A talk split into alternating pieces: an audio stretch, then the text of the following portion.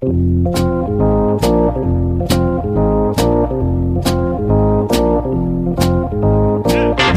us a little bit about what you saw and, and, and being able to relay that message to Cora when you watched Kimbrel pitch and, and kind of help out so he wasn't uh, tipping his pitches. So tipping pitches, we hear about it all the time. People at home understand what tipping pitches is all about. It's amazing. And that's remarkable. Hi, Alex. Hi, Bobby. I'm so excited to talk to you today for our favorite segment that we've planned in a long time. It's called A Deep Dive on Whether Joe West Was Right About Coronavirus. Look, we have to hear him out. That's that's all I'm saying. I mean, he's an integral part of the baseball world. Yeah. And he has and- thoughts about the pandemic. Right. I mean, he is an epidemiologist like the rest of us these days. So, Well, he's not a podcaster, so that makes him an epidemiologist. You know how podcasters, we're not, got to give that caveat. We are not epidemiologists, you and I, Alex. he said, quote, those statistics aren't accurate. This is about Florida. Florida, where the sky, uh, virus is skyrocketing. He said, 15,000 cases today as Yeah. we speak on Sunday, July 12th. Please stay safe if you're a listener in Florida. Those statistics aren't accurate. I don't care who's counting them. When Mhm. country music uh, singer Joe Diffie died, you know Joe Joe Diffie, Hey, they what? they said he died of the coronavirus. He had stage 4 lung cancer. The coronavirus may have accelerated his death, but let's be realistic. Our system is so messed up. They have emptied hospitals because there's no elective surgery. I, I don't know where he's going with this. The government has been giving these hospitals extra money if someone dies of the coronavirus. So everybody that dies is because of coronavirus. I don't care if you get hit by a car, it's coronavirus. But if we just sing, I wish we had audio of this so we could just single it out where he says, I don't care if you get hit by a car. Whoa, dude. Wait, so wait, Joe West is Trump. That was so Trumpy. He went on seven different tangents. He started talking about a country music singer. Yeah. he started talking about how hospitals get more money if you die of coronavirus. Is that even true? I feel like no. I I feel like It's like, okay, money please. We just had another death. Let's call up Uncle Sam. No. No, I think it's hospitals that are dealing with deaths are getting funding from the government because that's how a government should work. It's not like, hey, Steve, you have COVID, cough on this other patient, and so that we can get another 20 grand from him. Yeah. He's so close to getting it right too though because like the hot the private hospital executives who are like profiting off of all of this like he's really close to getting there but he's just not. Yeah. He's like stuck in the Reddit conspiracy theory. that is literally that's literally what he's stuck in. The the Joe Diffie country singer reference is also a conspiracy theory that he like died from stage 4 lung cancer or something like that. Like that's just he literally is just in conspiracy theory land. Even if what he said is true that he had stage 4 lung cancer and then died because he got the coronavirus like that's just a fundamental misunderstanding of cause of death. Like he still died from the coronavirus. Like when you get sick, when you get older, a lot of people they die of pneumonia. You know, like that killed him, and he wouldn't have been dead th- on this day if he didn't get the virus. So, like, what is Joe West trying to prove here? The virus mean- only kills you if you might have some kind of condition that you could die from it from. Yeah, we know, Joe. We've been reading the New York Times also. We've been watching Dr. Anthony Fauci's illegal live streams since he's not allowed to talk on national TV anymore. Bobby, I don't think you get it. He doesn't care if you get hit by a car. It's coronavirus. That's that's the takeaway. That's Can we get him out of here? Can this be a reason to get him out? Like fire him? They, I know the MLB umpires they have a union, but like, can everybody on both sides just agree like this guy's got to go? Yes, please. I, I mean, I think the the union came out and basically were like, "Yeah, his state his statement doesn't reflect our views on this issue. We're taking this stuff very seriously." So, like, they clearly understand he's uh he's out there right now, just kind of just marching to the beat of his own drum. So, yes, I think to answer your question, yeah, Joe West, you're out of here. We didn't even talk about my favorite part of this, which is the quote that he said where he was like, If baseball hasn't gotten me yet, coronavirus won't. Which is true. I mean, they're basically the same thing. Yeah. I mean, people do die at alarming rates while playing baseball. Oh, wait, no, that's football. Sorry. Uh, okay, we're going to talk about other bad takes on this podcast. And later in the show, we're going to talk to Fabian Ardaya of The Athletic about covering baseball as it returns and about the Angels this year. But before we do all of that, I am Bobby Wagner. I'm Alex Baisley. And you are listening to Tipping Pitches.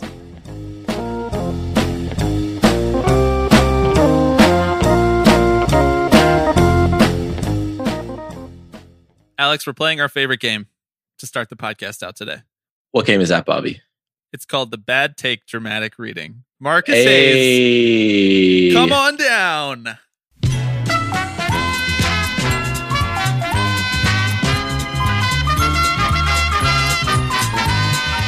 You're invited on the Tipping Pitches Bad Take Dramatic Reading. Are you ready, Alex?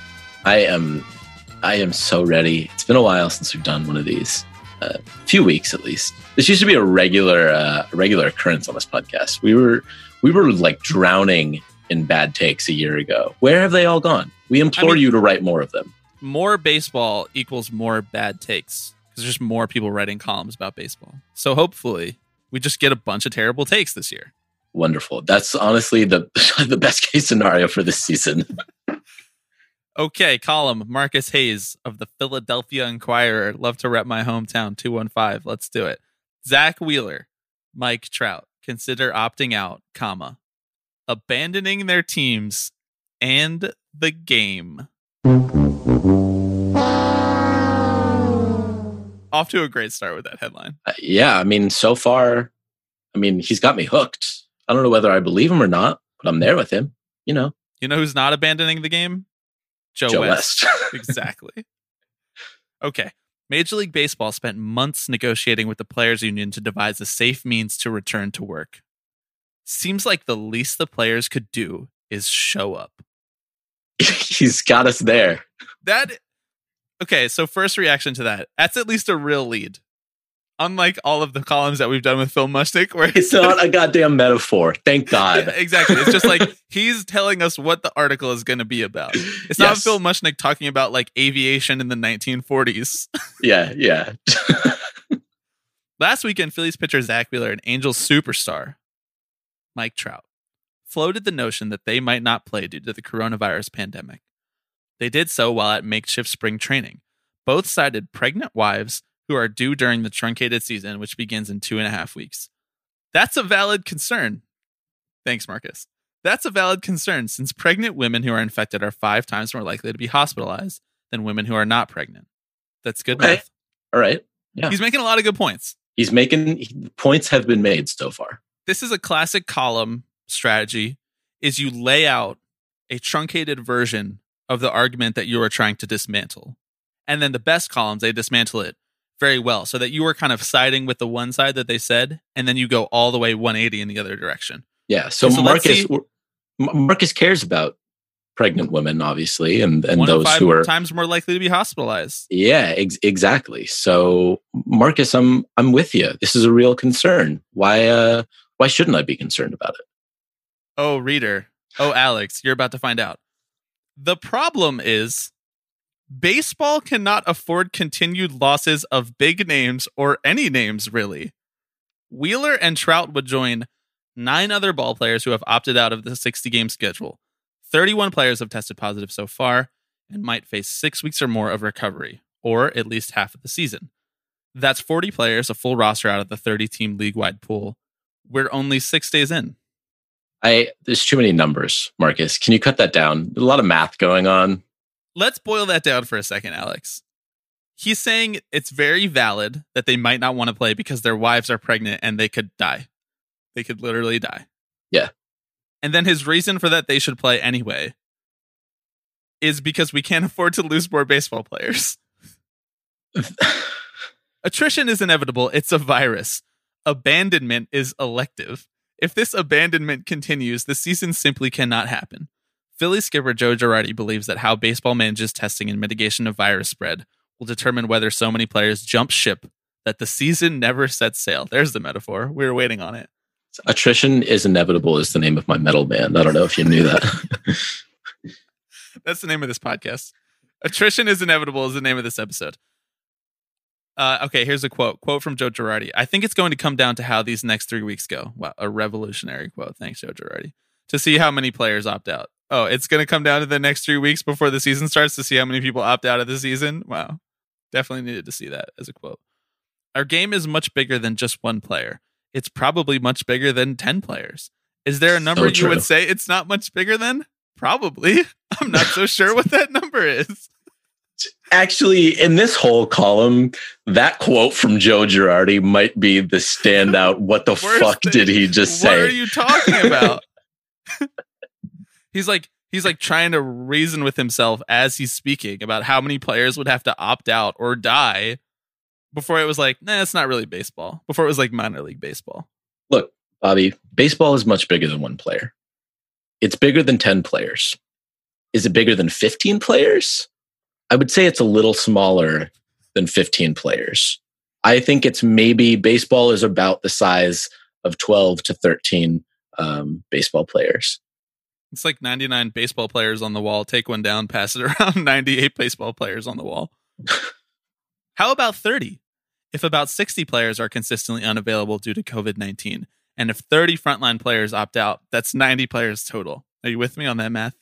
30 plus 60. Dude, he is he is dropping. I mean, you need like a degree in I don't know calculus Marcus to, Hayes to really understand this column. Yeah. That's three teams worth. That's too many. Oh, which is why op- which is why this opting out business must stop. We're watching multimillionaires decline to work after they spent the last 6 weeks begging to go back. That's selfish and elitist, especially at this moment. Millions of Americans have lost their jobs and millions more never stopped working at considerably greater risk than David Price would incur. Just throwing David Price into the mix right there. Also, the idea that if Americans could opt out of working and like still be taken care of by their employer, let, Everybody would I- do that. everyone would do that in a heartbeat. It Doesn't matter if you're making $30,000 a year or you're making a million dollars a year. If your employer's like, look, we're going to guarantee a portion of your salary so you can live comfortably and you don't have to come to work, I would do that. I like my job. I would do that. We've got cops patrolling protests in Minnesota. Here's where it gets really bad. We've got firefighters battling blazes in California and Arizona. All over America, we've got doctors, nurses, and orderlies strapping on protective gear to fight coronavirus and cancer and fix our lungs and brains and hearts. What are we? We're talking about cancer now? They're not rich, so they can't opt out. Marcus should have opted out from writing this column. None of the players who aren't playing has earned less than $5 million. Most have earned more than $75 million. That's a lot more than the clubhouse attendants and bullpen catchers and janitors and cooks will earn in their lifetimes. They can't opt out. Some of them have pregnant wives too, Alex. Working pregnant wives who can't opt out either. This No. actually, I, I- He's no, I'm making the I'm right serious. argument. This is this is a, a very good point, right? Yes. In in that these are there are plenty of people out there who don't have this luxury, and absolutely, the argument that he should be making is not baseball players then shouldn't be allowed to opt out either in solidarity with working people everywhere, but he should be making the argument should of be able to opt out. everyone should be able to opt out from this. That's or that baseball easy. shouldn't happen. None of the players who have chosen to extend their vacation has been deemed high risk, but most cite protecting people with whom they live. There's a solution to that. Move out. Move out. What does it even mean? Marcus said, "Kick kick your wife to the curb." You might miss a birth or the few first few weeks of your kid's life or back to school 2020, but you will be protected and you will be tested and you will be italics doing your job. I'm sorry. What is what does Marcus think baseball players like actually like? Marcus is putting baseball players next to frontline healthcare workers and saying, "Well, Zack Wheeler, do your job," as if it's just as vital to like the survival of humanity as like fighting cancer, which I guess is just kind of a thing where it's also getting tacked on here. Yeah, he says in the next paragraph, because that's what it is a job. Players were hired to comprise a team with the goal of winning a championship, no matter how asterisk the season becomes. These players were hired to display their skills and drive an industry. If that sounds insensitive, consider the battleship cruises that separate people from their husbands and wives and parents and children for months, with zero five star hotels, Michelin three star restaurants, or first class airplane seats. Marcus, when when we said we evaluate baseball players by war, we didn't literally mean they're going to war. Want to protect your family when teams have begun to travel? Fine. Rent an apartment or crash with a teammate. But get up, go to work, do your job, come home, wash your hands, and wear a mask, damn it. Create the bubble your union was too short sighted to create for you. Oh, you got a little union bashing in there, so that's nice. This is an insanely long fin- column. I can't even finish this because I, we're about like two thirds of the way through this. Uh, my favorite part is the is the the last third where he just starts doing like a bunch of math about how much certain players would make if they sat out and like seriously the, the just sheer amount of numbers in this column is staggering like we get it marcus you passed algebra in high school I'll just read you the la- I'll just read you the last couple sentences. COVID nineteen is real. That's good. At least he acknowledges that. Thanks, Marcus. That's, yeah, yeah. And it's vicious.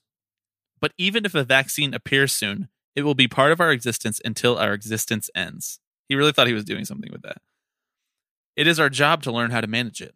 That might mean less family time, and that might mean some players get, quote, upset. But that's the thing about a job. Sometimes you just do it. It's the least you can do unless you do nothing at all. I mean, dude, it's like he wrote this. He might as well have tagged us. He might as well have wrote our names in this. He was begging to be bad take dramatic red.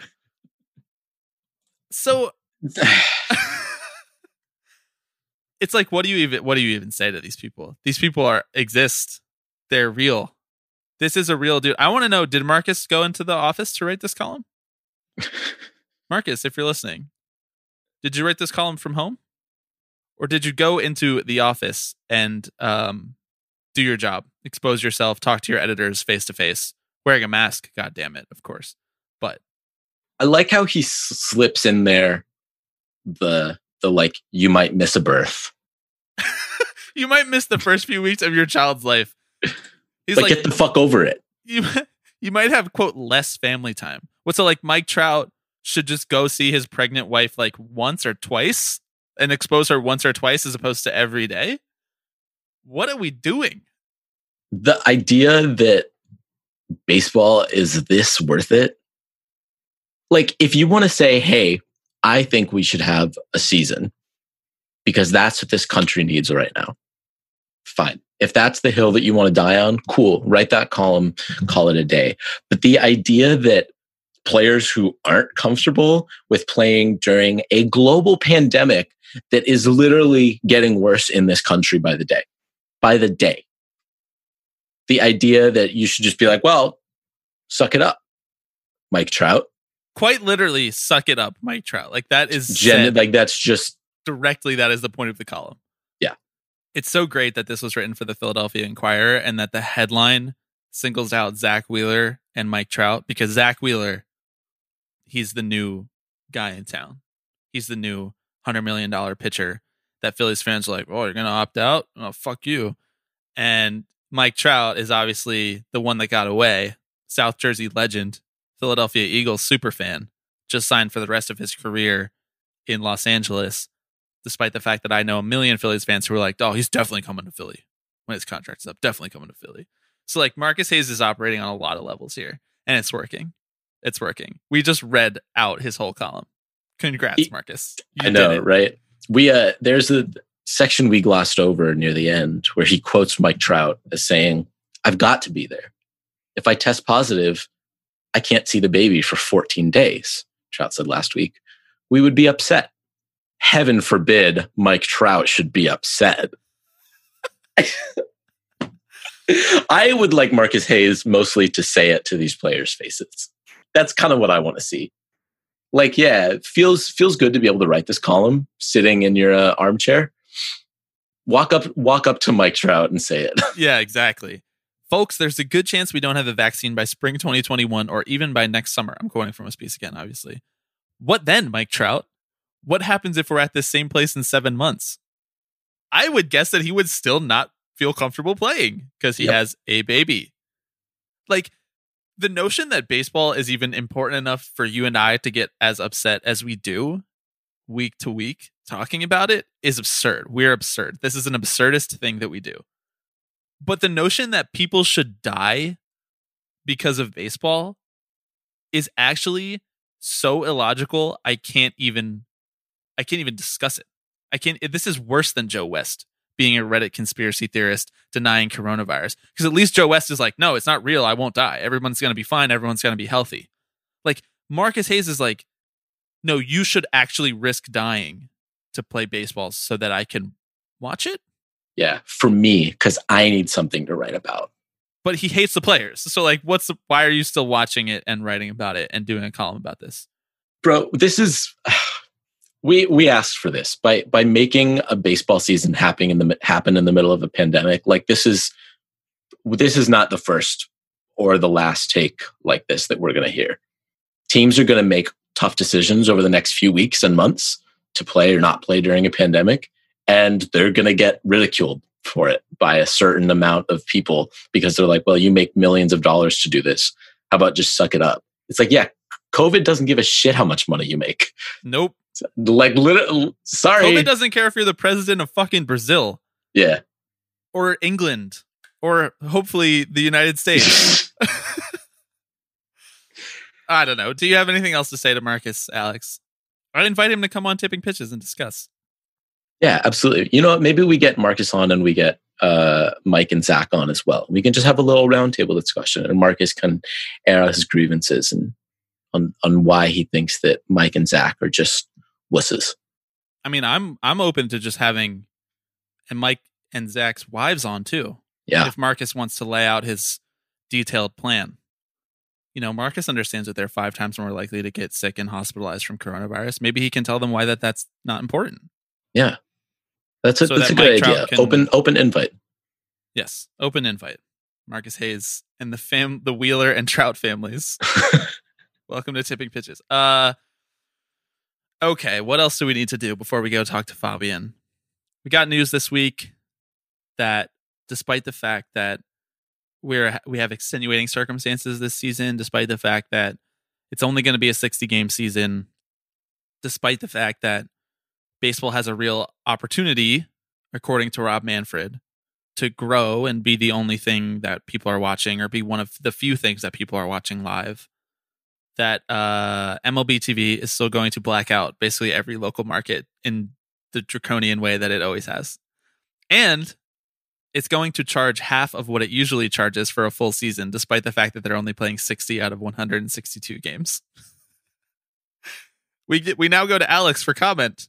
Alex, does MLB want people to like baseball? No, and I don't think Rob Manfred does. Uh, I don't think he likes baseball. Not clearly not a fan. Do you think that Rob Manfred has ever logged into MLB TV? I honestly no, because if he did, I think it would probably be much worse. He would see that it performed a little too effectively, and he'd be like, "Hang on, can we make the play button three times the size?" Are you re-upping that MLB TV, or are you protesting? Speak with your wallet, bro. Yeah, seriously. Um, I don't. I think I'm gonna probably, probably, probably wait and see.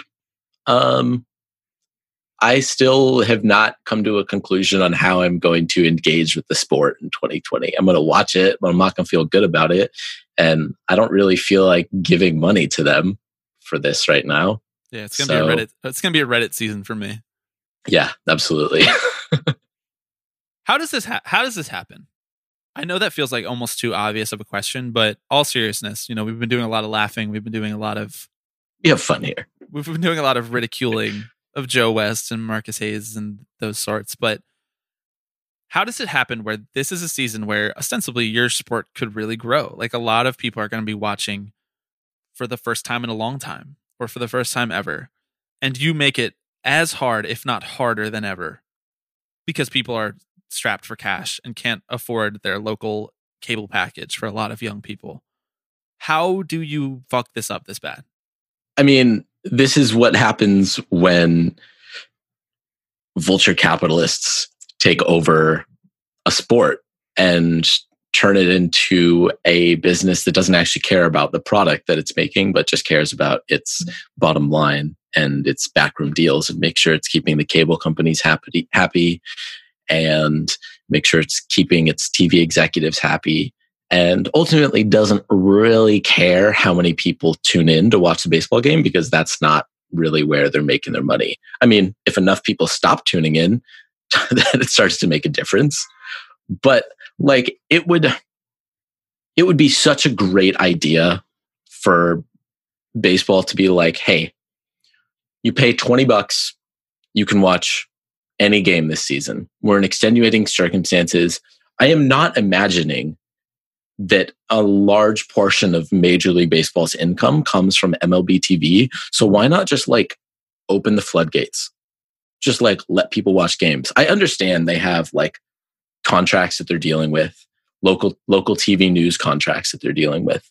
But like I don't know, just turn around and stand up to them. Yeah. You know that force majeure clause that you were going to use on the players union? Why don't you use that in your contract with the local TV networks? Oh, I know why. Because they pay you billions of dollars, Yeah. and you just bend the knee to money at all costs. Uh, no, you're right. I think the local TV stations are struggling, quote unquote, too, because they have nothing to show right now. And if they don't have people who need to exclusively turn into their games in their markets, then it devalues the idea of even having a regular season, right? It devalues those games that you're going to show because there are a lot of people who can watch it from the market for only $20 and they don't have to pay the $60 a month or whatever that the cable package costs or the $20 a month that the edition the SNY edition the, the Yes Network edition costs in New York City. Uh, but you're right. I mean there has to be like a third way out here. Like there has to be some kind of exception in 2020 since it's such such an exceptional year where you can just say like oh you have MLB TV this year. Let's grow the game this way. And TV executives you weather the storm for one year whatever that storm looks like. And then in a year from now you have a larger fan base who likes baseball more you know Yeah, like or, or MLB, or you get MLB a portion like of the revenue like you just get a different portion of the revenue based on who is watching in market Right. Like MLB just eats the money. Eats the money and says, "You know what? We want to we want to grow our sport. We're willing to toss millions of dollars to TV companies so that it doesn't fall on them and they're not losing local viewers because we want to grow the sport and this is an opportunity for that." Like, sorry, that's the is, isn't this like how investment works? Like, aren't these guys paid millions of dollars like to figure this shit out? I am sensitive to the idea. Like I know I recognize that we've backed ourselves into a corner now and like the most powerful people in terms of the future of baseball are like local network TV executives. Like, that is just that is a fact. Like all these billion dollar TV rights deals, you know, the Fox playoff deal that was like 7 billion dollars or whatever that you and I talked about or 4 billion dollars or whatever it was. All of that stuff actually matters to the future of the sport. Like we don't get this version of baseball, we don't get this much baseball if not for those TV executives agreeing to continue to pay for it. Otherwise it just becomes like golf or like horse racing or boxing and we like move towards a pay-per-view model or something that's honestly hell so that owners can make more money. But there has to be some better balance between accessibility for fans and continuing to please the network executives so that baseball can continue to make the same revenue and pay players what they're worth. Because if not, like it's just going to stop cold turkey one day. Network executives are just going to be like, "Hey, we're done now. Like next contract, sorry. Like we'll let I don't know, Hulu bid on it. And then people who want to watch it need to get a Hulu subscription. And then people will be like, ah, well, I don't have a Hulu subscription anymore because I decided I wanted Disney Plus because I wanted to watch The Mandalorian. And now I'm just going to stop watching baseball because NBA is like streaming live on Twitter every night or something. Like, I just don't get how they. I know I've said this a million times, but I don't know how they don't see it slipping away from them. I guess like when you put all of that money in front of your eyes, it's really hard to see your sport falling apart. Speak on it. Right Post them, Bobby. um, I'll say one thing, and then we should uh, we should get to our conversation with Fabian. Uh, if you are not interested in uh, in shelling out sixty bucks for an MLB TV subscription, uh, might I suggest that you uh, you buy a T-shirt that says "Unionize the Minors." All of those, uh, all the proceeds go to more than baseball. all that the proce- twenty dollars that you would have spent to watch every baseball game that Alex proposed, it could get you one T-shirt. You know, every baseball game or one T-shirt. What's better? every baseball game or one T-shirt. Uh, all proceeds go to minor leaguers who are out of a job right now and who are actually legitimately suffering amid this because they are already paid abysmal wages and now they're paid nothing. So uh, we got some new designs dropping uh, in the next day or two. Got some new some new team logos. Lots of people yelling at us that they're not Dodgers fans and or they, don't, like wearing they- white shirts. Well, they don't like wearing white shirts, which I guess is a thing. Which I, no judgment, you know. That's fair. anyway, go to our Twitter page. is white shirt normcore? Like, is that lame? Am I lame for wearing a white shirt? Yeah, I it's like seventy five percent of my wardrobe is white shirts, so the other twenty five is just plain black shirts. that's it's not wrong. Sorry, wait. 23 the other 23 is plain black shirts and then it's like 2% A's jerseys Yes, you've accumulated over the years and a knockoff Matt Harvey jersey that I love. it somehow has like weird red paint on the arm. I don't know. I like it. nice memory. Thank you. Uh yeah, so new new designs, new t-shirts, unionize the minors. We're still donating all that money to more than baseball and they still need it. So and they will always need it until minor leaguers get a union, the thing that the shirt is advocating for. So you know, we're on our way. Uh, so with that, let's uh, throw it to our conversation with Fabian Ardaya of The Athletic.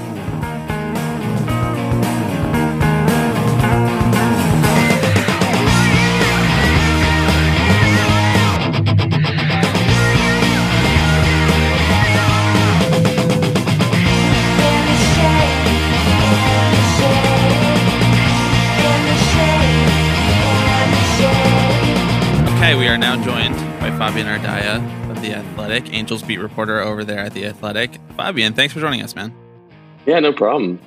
How are you? That's my first question here. You're a beat reporter, you're covering a team, baseball is coming back in a week and a half.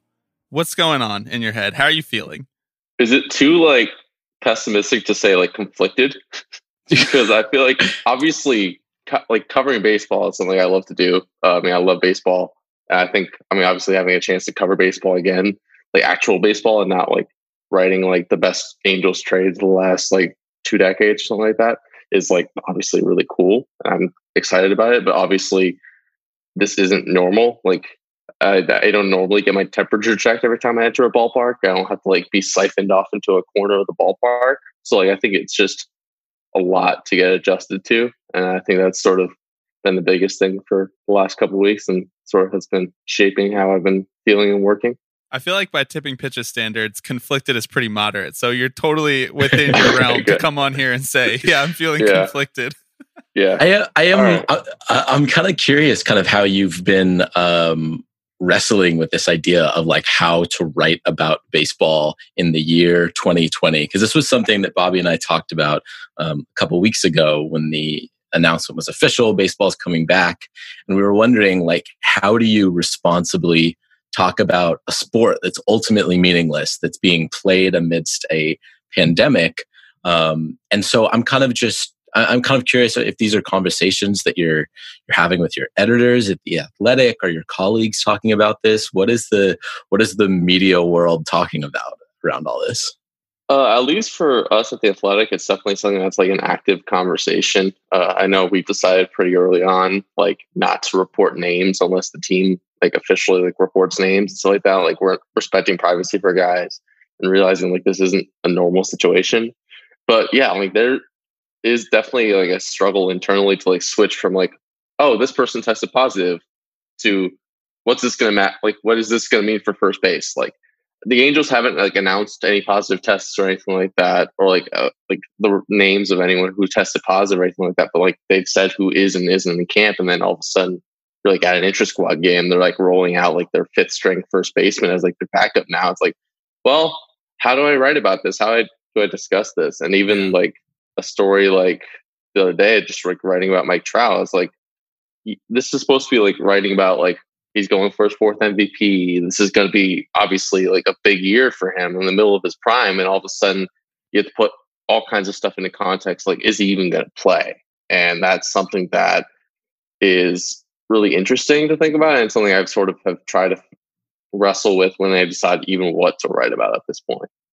What has been your impression of the energy around the team? I know that's a very like nebulous kind of question, but is it just like we're here doing our normal spring training routine or is it like a very present conversation how different things are? Um, I think it's definitely a pretty present conversation. I think part of that is just because I mean, because Mike Trout is on this team. Also, I think the fact that he is having to wrestle with this decision, uh, the fact that he is in a case where like obviously this is going to impact him in a lot of ways more than just in baseball. Uh, I think that shapes things. Uh, Joe Maddon has sort of allowed it so like a lot of the players can have a lot of say and sway uh, within like a leadership group, and Trout's obviously in there. Uh, so I feel like that's probably part of the reason why they've already come out and said like even when you're on the road, like wear a mask, don't go out to bars, don't go out to restaurants, don't go out to large gatherings, just stay home, stay in your hotel like hotel room, and like that's I feel like the minute like we heard that, I was like, you, it's easy to see like what's influencing that, what's pushing that. Uh, and I think, I mean, they they see this as like a window opportunity for the season if they can get through it. Like, obviously, in a sixty game season, your chances of making the playoffs are higher, and you're looking at a position where you just added Anthony Rendon.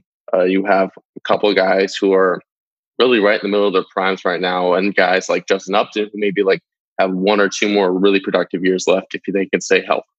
So like, they're really wanting to maximize this year, even though obviously it's going to be very competitive AL West, but like they see the window there, and I think they want to make sure that like they make the most of it as long as they can. You uh you brought up Joe Maddon, who yeah, first that, of all, that's uh, Angels manager Joe Maddon for those keeping score at home who don't quite remember. I you mentioned Anthony Rendon right there, and I was like, oh right, That's He's Angels he's third on- baseman Anthony he's on the Rendon for those keeping score at home. yeah, it's okay. I, I've myself have had to remind myself that like they signed Julio Teheran and Jason Castro. I'm like, oh yeah, they traded for Dylan Bundy this offseason. Like, there's all kinds of different stuff I just that feels like years ago. Um, this past week there was uh, Joe Maddon spoke to the media, and there were some quotes of his that were spun wildly out of context. Um, and I the I don't have the quotes exactly up in front of me. It was it was very long winded. Um, but the point that he was saying is like this is a very this is a personal decision that you have to make whether or not to opt out of the season. Um, you know, if you don't think that you're going to be able to adhere to all of these standards, um, don't do it because we need everyone in here committing to this 100%. Um, To me, it- the person who should opt out is the person who does not want to follow the protocols. That's not been reported enough, I don't think. If you in your heart of hearts don't believe you can do all this stuff, then you're the person who should opt out. There's the full quote, just for the context. which uh, divorced of context makes it sound like what he's saying is the people who are opting out are the ones who think they just can't hack it and they just can't adhere to these protocols and that um, ultimately came out was not really what he was saying but i'm i'm curious kind of the you know we talked about the vibe a little bit in in camp. Is there like a sense of pressure that as you talk to players that they're feeling of having to lean like one way or another? Do people feel like compelled to play? I know i know it means a lot that mike trout who is the greatest person to play baseball ever is waffling with this idea. So how does that kind of i think impact the conversations the players are having? Um, as of right now, obviously, like no Angels players have opted out yet, but I think the way that Joe Maddon has kind of phrased it and the way that he's talked about it in time since, and just sort of knowing how he like sort of likes to and prefers to run a team, like he sort of lets guys sort of be themselves in a lot of ways, and that involves like even these conversations about the coronavirus. Like they've had team wide Zoom calls and stuff like that to discuss and like they can have an open conversation about it. Like, where obviously, like if you look at a baseball clubhouse, not everyone's going to feel the same way about something, uh, or not going to read the same news, keep up the same way. So like they're probably going to have different thoughts about like what this is going to mean. But I think I think it's more of like a team leadership part of it than necessarily Joe Maddon forcing anyone to play. But like they're as a team saying like, however you feel about this, like these are the health and safety protocols, and like this is going to be the way for us to play a season. So let's do that as opposed to like forcing anyone to play. And even like Joe Maddon was saying the other day when he was asked about like Buster Posey opting out and like what that can mean maybe for Mike Trout. And he, he said he, doesn't know. I mean, he's going to leave that up to Mike and he's going to leave it up to whoever wants to make that decision not to play. And he commended obviously Buster Posey for his decision not to play. I mean, his scenario obviously is it's very important that he be at home right now, especially with two young premature adopted twins. Um, so I mean, he like Joe Maddon is not going to like force anyone to try to play this season, but as of right now, it seems like all the guys who are there are there, and like guys can always change their mind. I mean, Mike Trout has said he sort of like is going to give it a couple weeks and just sort of see where he's at and keep thinking it through. But like as of right now, like it seems like everyone's sort of locked in on playing this year. The Angels have the unique benefit of the fact that everybody who plays for the Angels probably lives right around that area because LA is such a great place to live in the off season. So people, if they want to leave, can just just drive away. um, I wanted to ask you about. You mentioned some of the protocols, and there was a lot of hubbub about testing last week, and a lot of players and even GMs coming out and saying that it was such a mess. I know the Angels were one of the teams that the testers just didn't show up.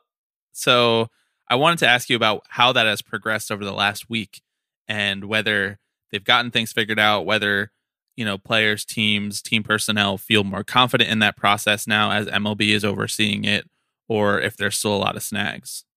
Uh, at least publicly, like they seem pretty uh, secure about it. Like it they sort of played it off as like a one time thing when it happened, anyways.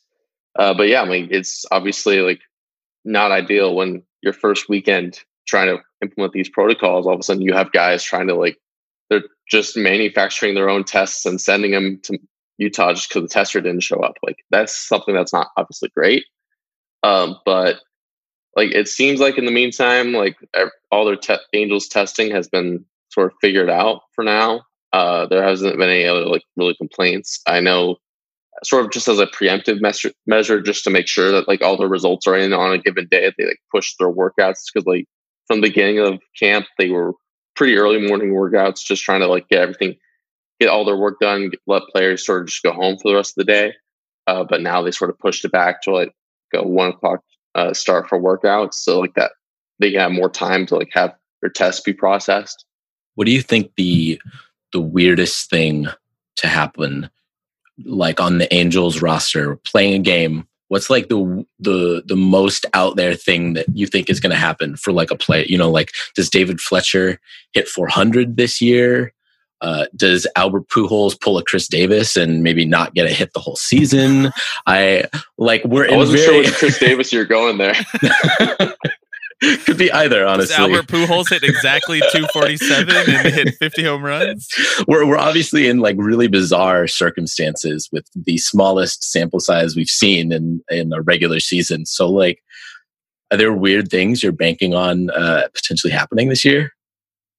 I feel like I, I'm wrong for not saying Mike Trout. I feel like it has to be something involving Shohei Ohtani, just because like there's two different ways that it can go and two different positions. Like could there be a way he has like a two ERA and like hits like 10 home runs and hits like 300? Like, yeah, like, and that would probably maybe even be an MVP caliber year. Like, he could win an MVP this year, possibly. Like, we don't know what it's going to look like. And obviously, like, we're still trying to figure out what Shohei Ohtani looks like on the mound post injury. I mean, obviously, stuff is there.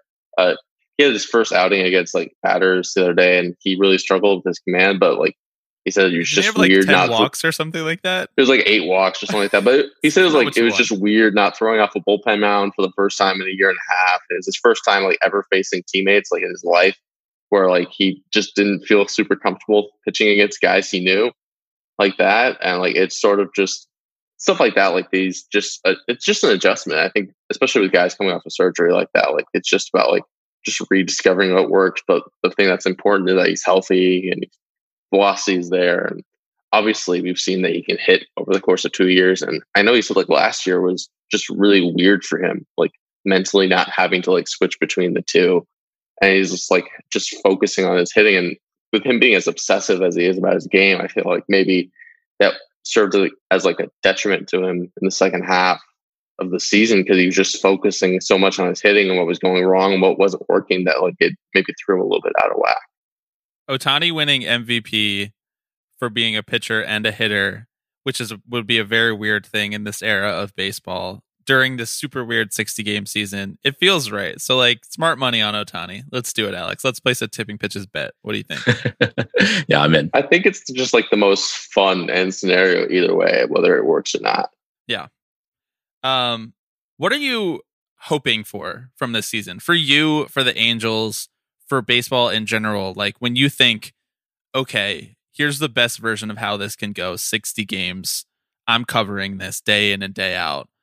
Like, what is a version of success for you? Because I think Alex and I have really grappled with that as fans of the game, don't follow one team as closely as you do in terms of reporting. We're obviously fans of the Mets and A's, but I think we're tough. We're having a tough time thinking like, yeah, this is going to feel good at game 51. So for you, Fabian, someone who's with the team day in and day out, understands the players, has relationships with the coaches, what would be success?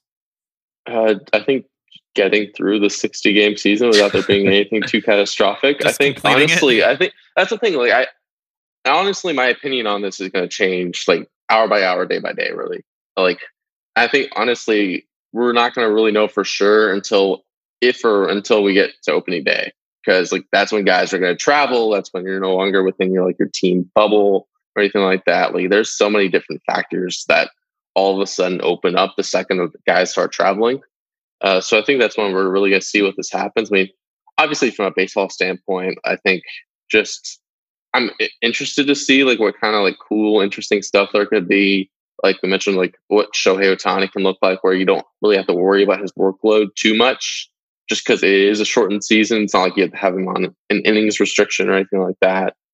Obviously, for like my own sake, I hope to have like good stories and good stuff to write about and find ways to like manage some of the new like access that we have where it's pretty much restricted to Zoom. So if I can personally find ways like around. You want to do a little? You want to do a little trial and error right now? Like, do you want to pretend to interview us? Like, I'll be David Fletcher and Alex can be Dylan Bundy. oh man, those are two really just giant characters to go off of too.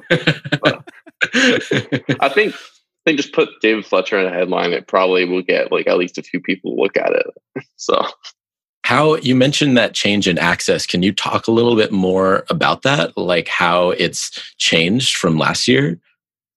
Yeah. So, um, like typically, like last year or like in a normal season, like there'd be like an hour before the game where you're in the clubhouse, you're able to sort of just see, like, talk to guys who are there.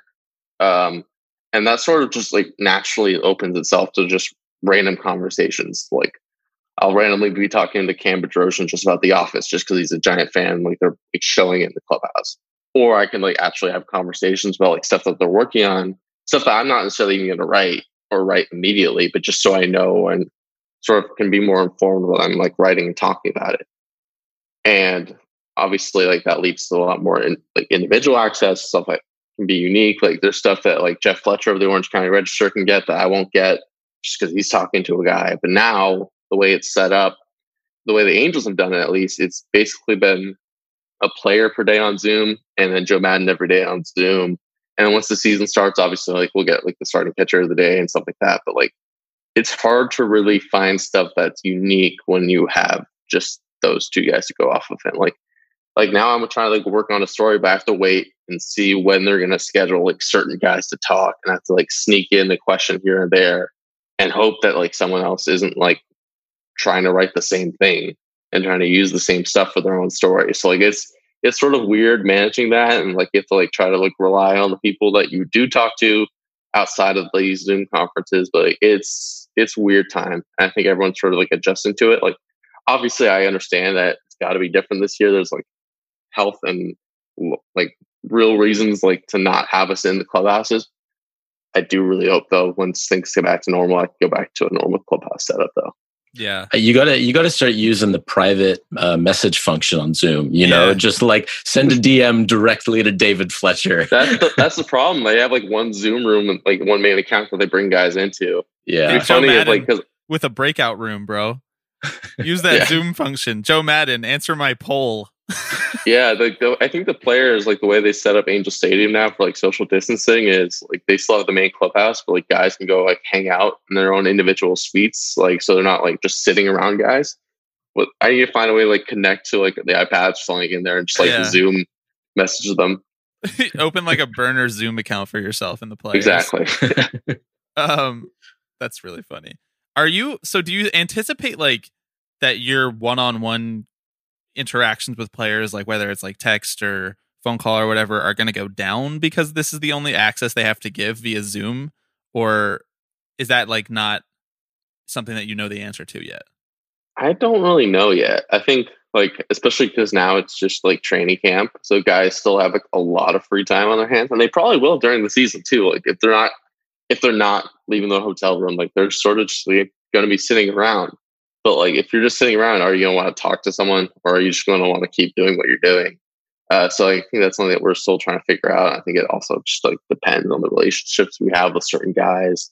Uh, I'm I think like I, I'm hoping that like as the season progresses, as this becomes the new quote unquote like normal for at least what a season looks like, they start to like have a better idea, a bit more feel for things, and there can be like guys who are just more open to like they if someone does want to talk one on one, maybe they're more willing to, or like PR is more able to like set stuff up just because they don't have to remind guys of what the routine is or anything like that. So that's what my hope is. Just like as the season progresses, guys start to feel a little bit more comfortable in this and they figure out a way that's pretty efficient and helps guys sort of do their jobs. But obviously like a Zoom call is like really hard still to replicate some of the stuff that's in person in a conversation. That's just like a casual conversation. Yeah. You you mentioned the office for Cam Bedrosian. I'm sure that a lot of baseball players across America are going to be rewatching The Office a lot of times this year. There's going to be like a bunch of really shitty shows that people rewatch too that are just like not worthy of the time, but baseball players are just going to be trying to kill time in their hotel room. Oh, absolutely. And I don't know like if you read the story that Andy McCullough did for us, but like there's like there was this tradition for like years in the visitors clubhouse Angel Stadium where like any day game, they would just like put Dumb and Dumber on the main TV there. and it's really funny because like a lot of times like guys don't really, really like notice what's on TV. 'Cause, like because like there's sometimes where, where I'd walk in the clubhouse and like ask about like the stuff that's on just like as an ice- icebreaker. And like they they've been staring at the TV for so long, but they just like didn't like register like what they were watching necessarily. so like that's why it's funny because like in that story, like I think like he talked to like Ichiro, and Ichiro was like, I had no idea that like they were airing like Dumb and Dumber, and like he's someone who played in the division, like played a lot of Yeah, games 100, Angel Stadium. 100 games there. Yeah. Yeah, and just like had no idea. Feels like one of those things where maybe he doesn't consciously know, but if you start quoting it, he's immediately going to start reading the lines Yeah. back to you because he's seen it Yeah, enough like there are so many references just banked in these Yeah. ball players' heads, and it's just like all Dumb and Dumber references, and they just don't know why. Maybe we can set up an interview with Ichiro and just make it Dumb and Dumber bits. Alex, what do you Yeah, think? exactly. yeah, absolutely. so let's I, I want to talk to you about just how it's been covering the angels because I mean, obviously weird season aside you've been covering them for a little while now and from a national perspective it can be reductive in terms of how we think about this team because it's like oh mike trout is on the team obviously greatest player of his generation maybe greatest player of all time. They still somehow always end up right around 500 um how do you, how have you been able to find like new ways to tell that story in and out throughout each season? Yeah, like I, I know obviously like the main draw for the Angels obviously is going to be Mike Trout, and that's why I've sort of have tried to like make a point of writing about him. I think last year I make, make like set a goal of like trying to write something different about like some sort of weird feature about him per month, and like I found some success with it. I don't know how long I'm going to be able to do that for, uh, just because like he's a super nice guy, great guy, and like obviously he has his interests away from the game, but it's just like there's only so many different stories you can tell about someone. Um, but the thing about the Angels that's like really interesting uh, for me, at least, like I think I've written it in the past, like, it's sort of like an MLB TV All Star team. Like it's a lot of different guys are really entertaining to watch play baseball, even if the team is around 500 record wise. Like Andrelton Simmons is just really cool to watch play baseball. Like the way he moves around the field, the way he plays defense, and so like I try to like pick like pick at that like little piece of like thing that interests me and try to like find a right way to write about like the way that Andrelton Simmons plays defense and stuff like that. Like Albert Pujols is someone like I grew up like with him being my favorite player. Like it's really interesting covering him now at, at a different stage of his career, and like that's something that's always been sort of fascinating. Any chance I get a chance to write about it, like Justin Upton is still like he's a former number one overall pick, like an all star. Like he's a legitimately great player, and obviously Shohei Ohtani is someone who will always be incredibly interesting to write about. So I think that's been the biggest thing is just finding the individual pieces and the individual threads that interest me. And I think the way, like the stage that the Angels are at right now, with sort of how they've developed things, has really helped me out a little bit. Just because, like, they're finally at a point where like their farm system is like producing like future big league players, guys who are interesting. Maybe they aren't going to be like all star guys, but like these are like new homegrown players. The Angels haven't had in a long time. And their fans are pretty interested in. So like yeah, they'll be interested in like what Taylor Ward did after they moved him off catcher and like what Matt Thaiss is able to do. And then obviously like Jo Adell is sort of who everyone's been waiting for. And even Brandon Marsh now, like like there's all kinds of different stuff that like Angels fans are pretty interested in.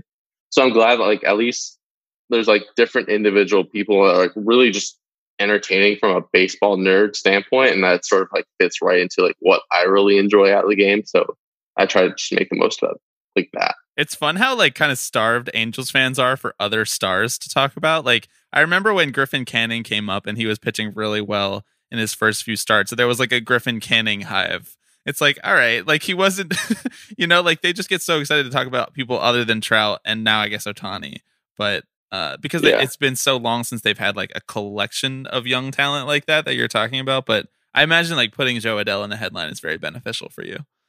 It is, and like even now, like Anthony Rendon's the best teammate that Mike Trout's ever had. Like as far as like at the level that they are at when they're actually playing together. Because I don't want to disrespect Albert Pujols anyway, because he's a first out Hall of Famer. But like Anthony Rendon's the best player that Trout's had as a teammate, and like that's something that's really interesting to think about. Just like he's had so like Mike Trout's had so many notable players as teammates, but they haven't necessarily crossed paths with him at the right time. Like he was teammates with like Tim Lincecum, like Brandon Phillips, which is like really Matt weird to think about all.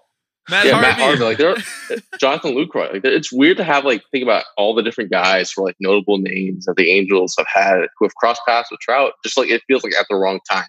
So like now it feels like for the first time it's like Shohei Ohtani is just now entering his prime. You'd think Anthony Rendon's like right in the middle of his prime.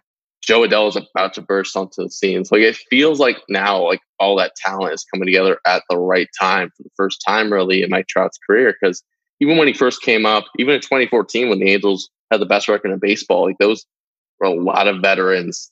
And you saw like immediately afterwards, like Jered Weaver's like production fell off a little bit.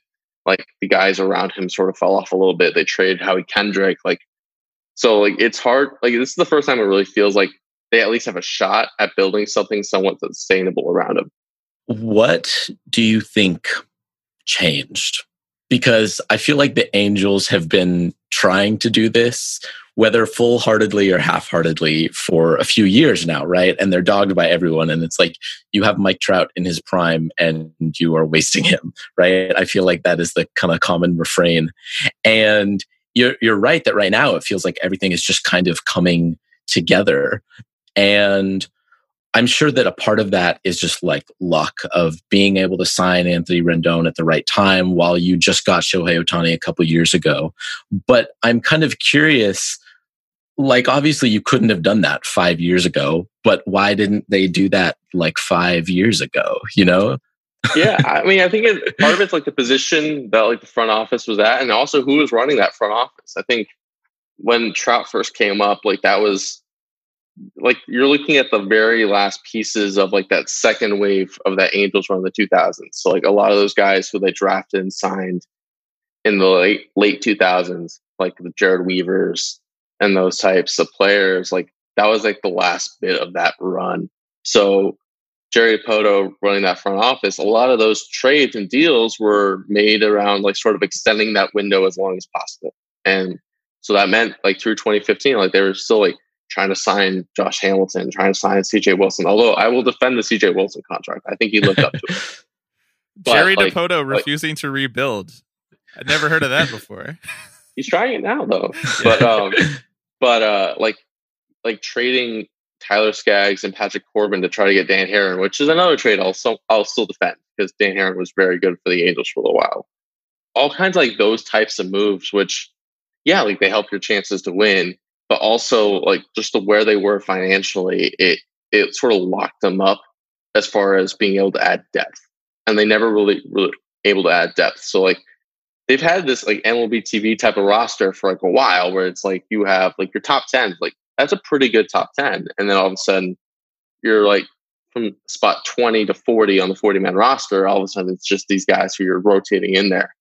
Um, Billy Eppler, uh, when he came in, I think something he tried to do was something similar to what the Yankees wound up doing, which is trying to to rebuild without completely bottoming out. Like, and obviously, that's easier to do when you're the Yankees. You have a little bit more spending power. You can add a lot more of that depth, and you can ha- like hang around 500 or uh, with a winning record if you're the Yankees and still be able to find ways to revamp your farm system, revamp what you're emphasizing like as an organization. I think what the Angels have done now in the last few years is try to realize like, all right, we're gonna try to still be competitive within that range where like if the right set of factors come into play, they can sneak into the playoffs. And they almost did in 2017, despite the fact that they were like 80 and 82. They were still pretty close because the wild card wasn't that good that year. Uh, so like they have cases like that, but also like they've been trying to sort of find guys that can like that will hit. So like it's they've been going for a lot of like these high upside guys in the draft, trying to just see what kind of like and really placing a bet on the player development to be able to help these guys like really hit and be stars. And I think it's worked with Jo Adell so far. Brandon Marsh seems like he has a chance to be a future big leaguer and a productive big leaguer at that. And then Jordyn Adams obviously is in the player pool now. Like they have guys that you can at least like project. And that's something that they haven't had in a long time. And they finally managed to turn around some of the guys that they did draft under Dipoto and turn them into at least contributors.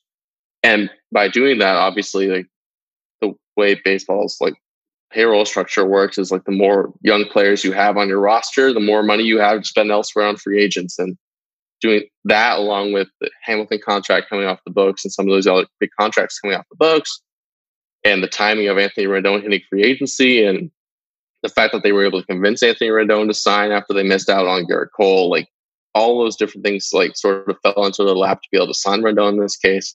And then obviously like the case with Ohtani, like that was sort of people had an idea that he might leave in 2017, but it's not like the Angels were shaping their offseason around trying to get him. And then once they did get him, like Nobody knew what the process was going to look like. Nobody knew exactly what the factors were going to be. So it's not like the Angels could bank on being able to sign Ohtani. It's like some of it is luck, some of it is organizational philosophy, and some of it is sort of like figuring out the timing, which makes this year like really interesting because like Billy Eppler, the guy that put them in this spot, like they haven't had a winning record under him, but like he has put them in this position where people can feel optimistic about their future. And he's entering the last year of his contracts. So we'll see like what this year can mean for him, what this year can mean, then obviously for the next five, ten years of this organization. Yeah, no pressure, Billy. You got 60 games to, uh, to, to prove that, your worth. That's a tough thing. Like, that's going to be a really, like, the thing about this year is like, like, can they really make a decision off the 60 game schedule or like, do they give yeah. them a one year extension yeah. or like, what yeah. does it matter? Like, I, and that's obviously stuff that like they aren't even really probably going to be able to have conversations about right now because I think they're just focused right now on being able to put a season together, which is yeah, throw the whole other wrench into this. Focus on what's right in front of you right now. I I know I personally was really rooting for Gerrit Cole to go to the Angels, not because I have like I hold a grudge against the Yankees. That is true, but I was mostly rooting for Gerrit Cole to go to the Yankees so that like him and Ohtani could exchange notes and like maybe teach each other a he's couple a pitches, a couple pointer, like, he's, pointers. He's talked to like pretty like openly about how much he admires Ohtani and what he's able to do. I think for me, just from a coverage standpoint, I think like Gerrit Cole been really fascinating to cover. Like I love the way he talks about the game and way Yeah. he talks and thinks about baseball. Just like blows my mind. So Also, he would have got was- to keep his beard too, which is important. You know. yeah, but uh, like yeah, and obviously like that that whole like 48 hours is just crazy just to think about because like Anthony Rendon wasn't really even someone people thought the Angels were targeting until like 12 hours before Cole signed, and then all of a sudden within 36 hours of that, like Anthony Rendon was an Angel. Yeah. It's so interesting. And Alex asked the question about why haven't they started building around Mike Trout before all this, but it's so interesting how teams having the best player in a sport almost like poisons your mindset in terms of how you view risk reward because you just don't want to screw it up. And like the fact that you don't want to screw it up oftentimes makes you screw it up. It's almost like a self fulfilling prophecy. It's like LeBron in Cleveland where they surround him with Shaq and Antawn Jamison. It's like very similar to what you're describing with Mike Trout, where they surround him with Josh Hamilton well post peak and some of these other guys who they threw contracts at just to try to get stars around him so that they could compete while he was still young and relatively affordable. But it's like now that they have him under contract for 12 years or whatever, it's like, okay, we can kind of play the long game a little bit, but really you should have probably been playing that type of game the whole time. It's really interesting how front offices view that and how young stars can contribute to that mindset, especially in baseball when most front offices don't care how good you are. They don't want to re-sign you for more money. Yeah, I mean, also it's hard to really bottom out when you had the best player in baseball on your team. Like, first of all, just from like an actual like statistical standpoint, like like wins above replacement will get you like to a certain point, and also just from a point like where they're still trying to resign him, you have to like show some sign of progress, and obviously like the money is going to help.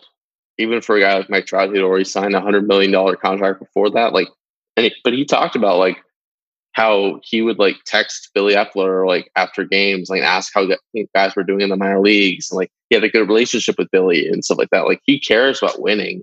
Like I think that's like the one thing that's really sucks about like the narrative about Mike Trout. Like they think he doesn't care about winning. Like he obviously cares, like and he wants to win, but he, he feels like he can do it with the Angels. And like the thing is, like you, when you sign a twelve year deal, like it's hard to really. No one can really say for sure like what the any teams are are really are like of being able to contend within a 12 year window, except for like maybe the Yankees and the Dodgers, just because they have the financial capacity to make that happen. So like he placed a bet on staying with team he felt comfortable with, and like that's been the biggest thing. And now obviously the Angels, yeah, you're right. Like they're in a position where like they know how much they're paying Mike Trout.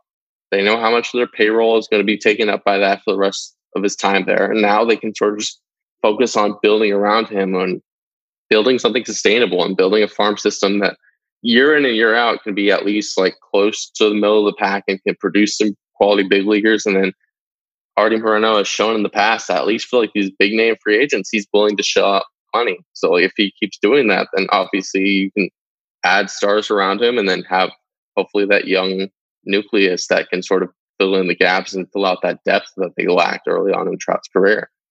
Yeah. And it would be so fun to see him in the playoffs. That's just, I just would like to see only Mike thing we want. Trout in October. And like Yeah, I Alex is a fan of the A's, so the Angels being in the playoffs directly damages him, but still, like it's just so worth it. Well, if everyone keeps saying that these 60 games are like a playoffs, then you could sort of treat these as like Mike Trout's playoff sets if you really, They- really thought about it. I'm sure like old timey baseball heads will appreciate that. Yes. they definitely won't have any problem with that mentality. Okay. He is Fabian Ardaya of The Athletic. He covers the artist formerly known as the Los Angeles Angels of Anaheim. Fabian, let people know where they can go find your work, how they can subscribe to read what you do, uh, anything else you're working on that you want people to know about. Uh, so yeah, you can subscribe to the Athletic. We always have like some sort of deal going on. We always have a free, tr- free trial if you really want to give us a shot. Um, I'm working on a couple of different projects right now, and a couple of them just about Angels players. Some of them just wider about the game of baseball. But like, please check out our content. Like, it's it's more than just for me because like I, I wouldn't subscribe just for me. That's no, you should. You definitely should. But um, but like the fact that you also get like Ken Rosenthal, you get the rest of our MLB staff, you get any sport you want. So like definitely subscribe to The Athletic. It helps me out. And uh, follow me at Fabian Ardaya on Twitter. Thank you so much for coming on. Yeah, anytime, guys.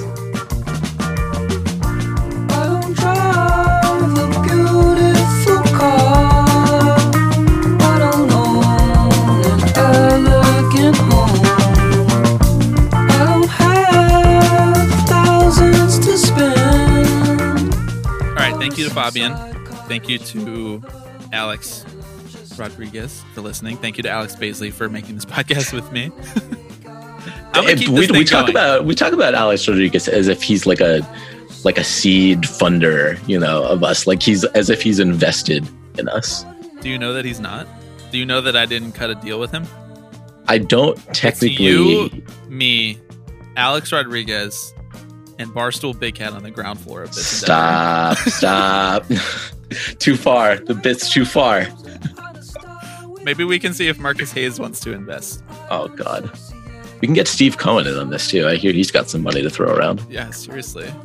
And listen, if A Rod and J Lo don't get the Mets, that's just more money that they can put towards tipping pitches. Let's collab. Yeah, they're trying to diversify that portfolio. Uh, anything else you need to leave the listeners with, other than make sure you keep your eyes peeled, your Twitter fingers ready for those unionized the minors designs that Alex is grinding away at. My man is like he's like Andy Warhol in his art studio, crushing those designs. You guys can't see it right now, but the whole it's like really, it's really something. Yeah, no, I mean my my wall right now looks like uh looks like I'm trying to solve like a murder, you know. I got like photos up everywhere and like pins and and you know designs crossed out and Inspo and board. circled. Yeah, exactly. A real life inspo board. Let's get on I do I do it for you the listeners. Do you think we could drive traffic to our podcast from Pinterest? Any other social medias that listeners think we should get on? Let us know. Google uh, Plus baby. Yeah, Google Plus. Um, we appreciate you listening. Uh, we would appreciate a five star rating and review. If you want to put the social media that we should be on in the review, that would be great too. I will see it. I will read it because I have too much free time on my hands. Thanks to Fabian again, and thank you for listening. We'll be back next week.